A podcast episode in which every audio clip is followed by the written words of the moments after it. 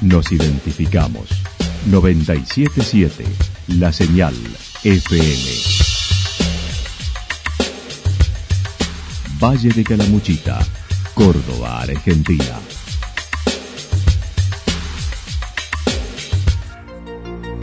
El más completo resumen de las noticias de la región, encontralos todos los días a las 12 y 30, a las 16 y a las 22 horas.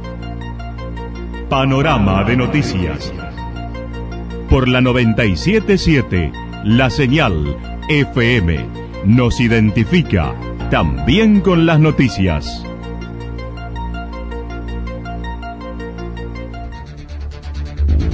Municipalidad de Villa del Lique. Una forma de vivir. Gestión Ricardo Zurdo Escole.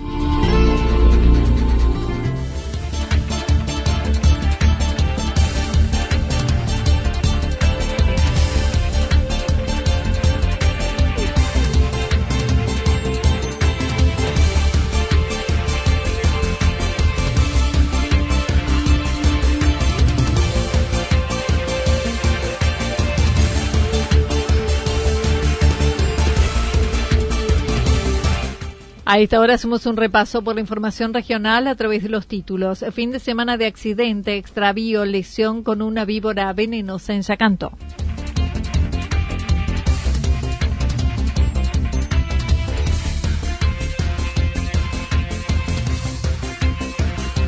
Yacanto, 65% de aumento de impuestos y presupuesto de 493 millones de pesos. En busca de la transparencia de todos los funcionarios municipales de la provincia. La actualidad en síntesis. Resumen de noticias regionales producida por la 977 La Señal FM. Nos identifica junto a la información.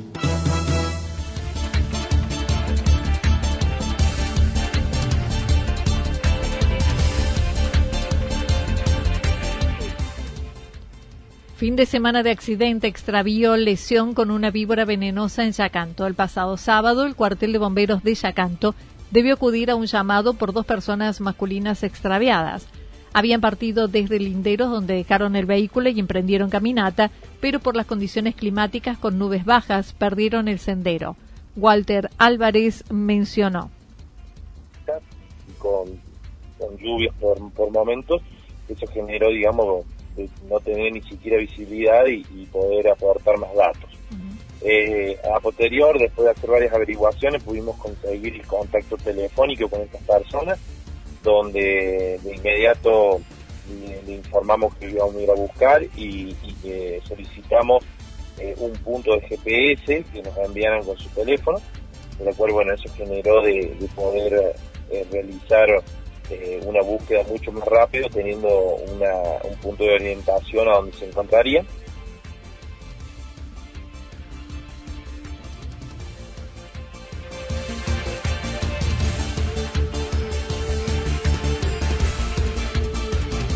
Una hora y media después los encontraron. Se trataba de dos hombres de 48 y 54 años de Hernando. La dotación cuando llegaba a la base del cerro ingresó un pedido de auxilio por un turista que había sido mordido por una víbora alrededor de las 19 horas. El horario y el clima reinante hizo que no hubiese posibilidad de vuelo del helicóptero con lluvia en algunos momentos e hizo que debiera hacerse a lomo de mula. Se trataba de un turista de 70 años.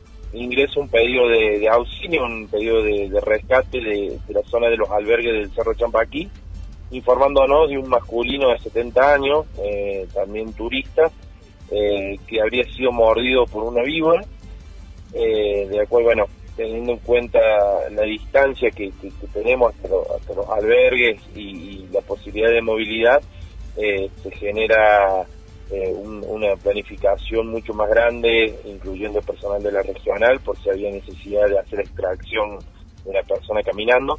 Teniendo en cuenta también que estábamos hablando de la cercanía a las 19 horas ya del día sábado, sin posibilidad de vuelo con el helicóptero, eh, incluyendo que no tan solo por la luz que, tenía, sino que también había muchos sectores con mucha lluvia en zonas altas, lo cual imposibilita el vuelo, eh, de la cual, bueno, se le, se le dan las recomendaciones necesarias, se pone en conocimiento al personal médico de la localidad, donde se pone de inmediato a disposición, y conseguimos bueno que un lugareño pudiera hacer el traslado a lomo de mula.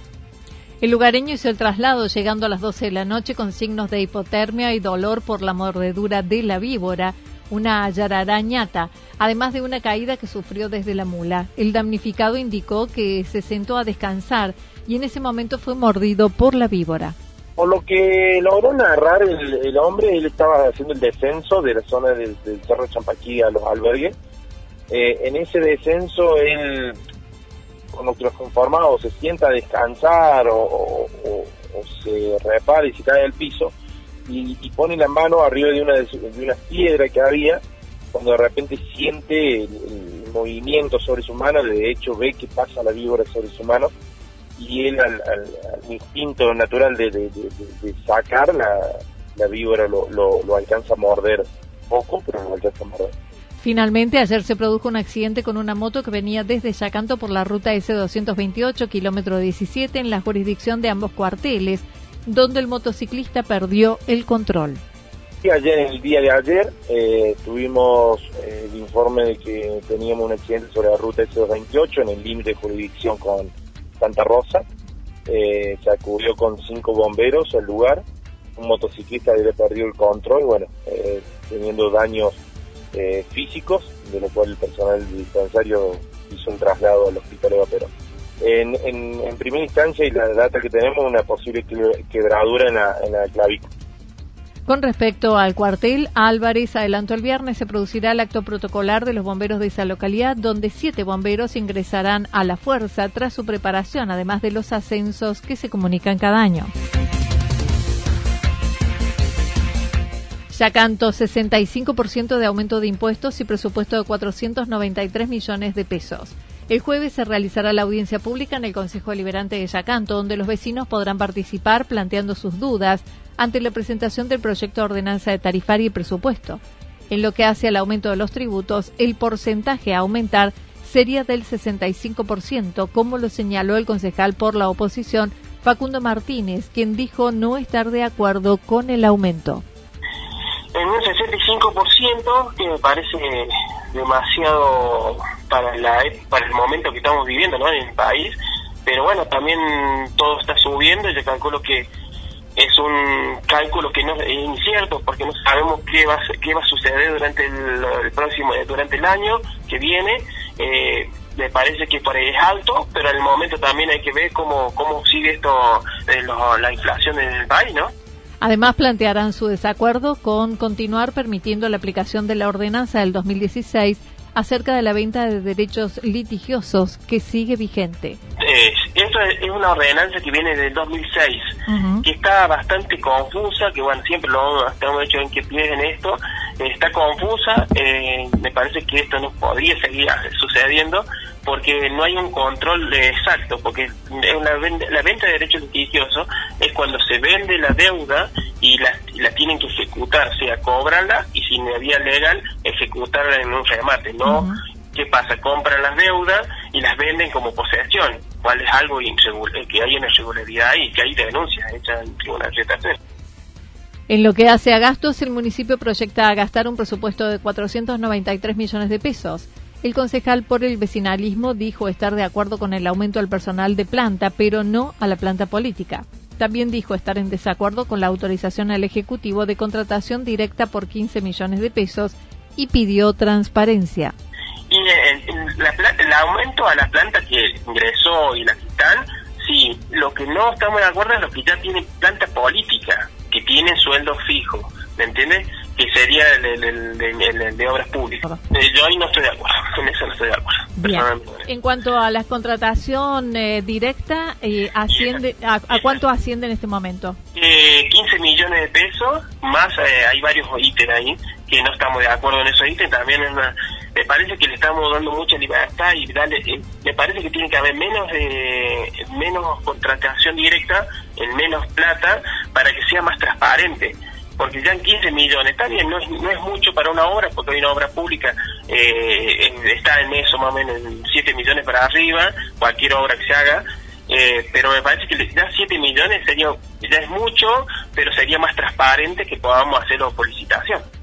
Recordó las obras públicas llevadas a cabo este año por el municipio como adoquinado no pasaron por el Consejo Deliberante, a pesar de solicitar pedido de informes todos los concejales, oficialistas y opositores, solo les respondieron con un informe mentiroso. Sí, en su momento sí, nos hicieron un informe, un informe mentiroso, eh, que lo hizo el Tribunal Cuenta cuando no nosotros le habíamos hecho ningún pedido, nos hizo un informe que nunca en ningún momento se habían excedido supuestamente los gastos, pero nosotros lo que exigimos es que pase por el Consejo la obra para saber cuánto sale, cuánto salió la cuadra, el metro, lo que sea. hasta el día de hoy no lo respondieron nunca. Si no estamos diciendo que nos digan exactamente el número, porque obvio que puede ser más o menos, pero que nos digan cuánto salió, si sale 10 millones de pesos, sale 50 millones de pesos, pero un número, no tenemos ningún número hasta el día de hoy. Por otra parte, los concejales se encuentran trabajando en comisión con la problemática del paraje El Durazno. Quienes recibieron a tres grupos de vecinos actualmente pudieron consensuar y buscar soluciones para los reclamos de la comunidad, sobre todo en la temporada de verano, donde les solicitan al municipio limpieza y ordenamiento vehicular.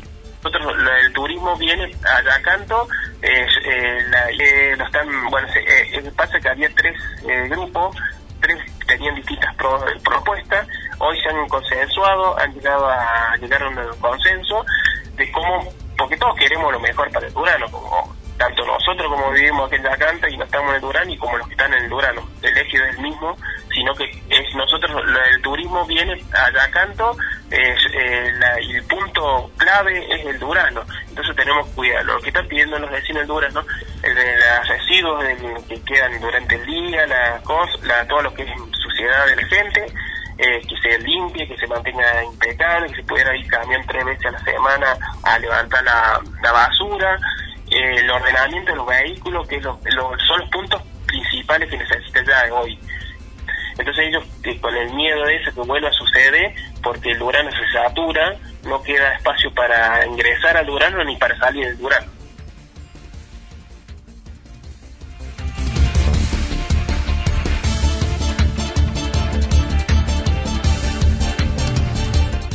En busca de transparencia de todos los funcionarios municipales de la provincia. En busca de transparencia de las conducciones de los municipios y comunas, el licenciado en Ciencias Políticas de Villa General Belgrano presentó un proyecto de acceso a la información pública de los intendentes, jefes comunales y funcionarios en general, considerando la Argentina adhirió a tratados internacionales en la que establece que los que ingresan a la función pública deberían publicar sus estados patrimoniales, lo mismo al salir. Alejandro Monbrun comentó. Una serie de trabajos que, que tienen que ver con recomendaciones eh, internacionales, con la Convención Interamericana contra la lucha de la corrupción, eh, que bueno, son eh, tratados internacionales que la Argentina ha adherido y que tienen una, un rango constitucional y por lo tanto, bueno, este, hay que aplicarlas. cuando me refiero a la publicación de las declaraciones juradas patrimoniales, me refiero a un documento que no es ni más ni menos que decir con qué patrimonio, con qué ingresos accede un funcionario del gobierno, cuál es la evolución a través de su mandato de ese patrimonio y cómo sale del mismo, este, habiendo aumentado o disminuyendo su, su patrimonio. Esto para tener un control ciudadano, este, para evitar, prevenir hechos de corrupción eh, y para que sea un resguardo también para, para el funcionario público, que me parece que es la clave, que esto lo deben entender ellos. La provincia de Córdoba cuenta con 427 municipios y comunas, de los cuales solo 22 tienen canta orgánica propia, han legislado, dando su publicación y transparencia. Los que no tienen carta orgánica se rigen por la 8002, que manda a que sus funcionarios lo hagan, pero no dice cómo están obligados. No se realiza. Ante ello pudo establecer contacto con Fundep y se conoció con el legislador Marcelo Cosar, trabajaba en el tema, por lo que su equipo tomó la iniciativa, presentó un proyecto de ley y tomó estado parlamentario. Ahora se aguarda el tratamiento en comisiones y deberán dar dictamen el año próximo. Este, la propuesta a, la, a Fundep, la Fundación para el Desarrollo de Políticas Sustentables, de, que, que, tiene un gran trabajo en la provincia, este, en materia institucional, de democracia, de ambiente, eh, como sabía que trabajan esas temáticas, me acerqué a ellos. Eh, bueno, ellos evidentemente que al ser un tema afín lo, lo tomaron para sí, pero este, bueno, me, me contactaron, me hicieron hacer este, saber que el legislador COSAR de la UCR estaba trabajando cinco propuestas para la democracia este año y que la quinta la dejaba eh, para la ciudadanía, para que le, lleguen propuestas. Bueno, dentro de las propuestas que, llegaron, llegó la mía y fue la que se tomó eh, para hacer un proyecto de ley.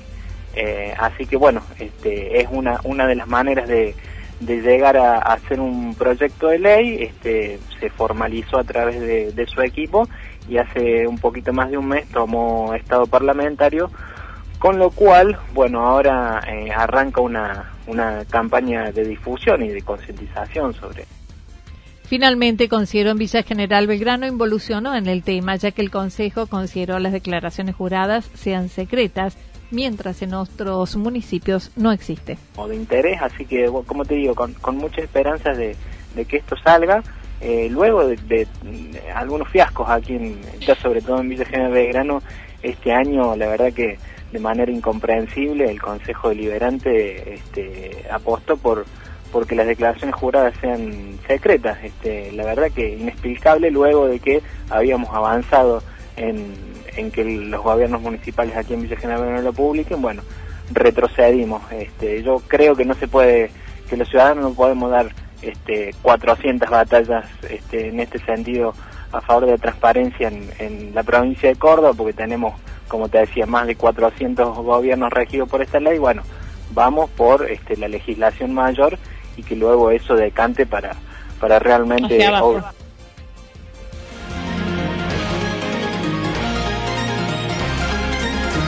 Toda la información regional actualizada día tras día.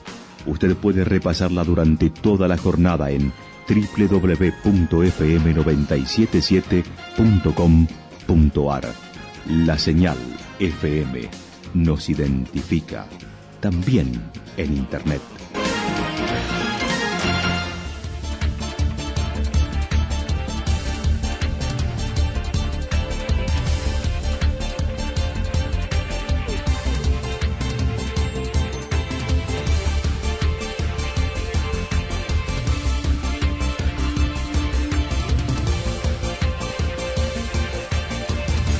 El pronóstico para lo que resta de la jornada indica mayormente nublado, temperaturas máximas entre 27 y 29 grados, el viento soplando al sector noreste entre 13 y 22 kilómetros por hora.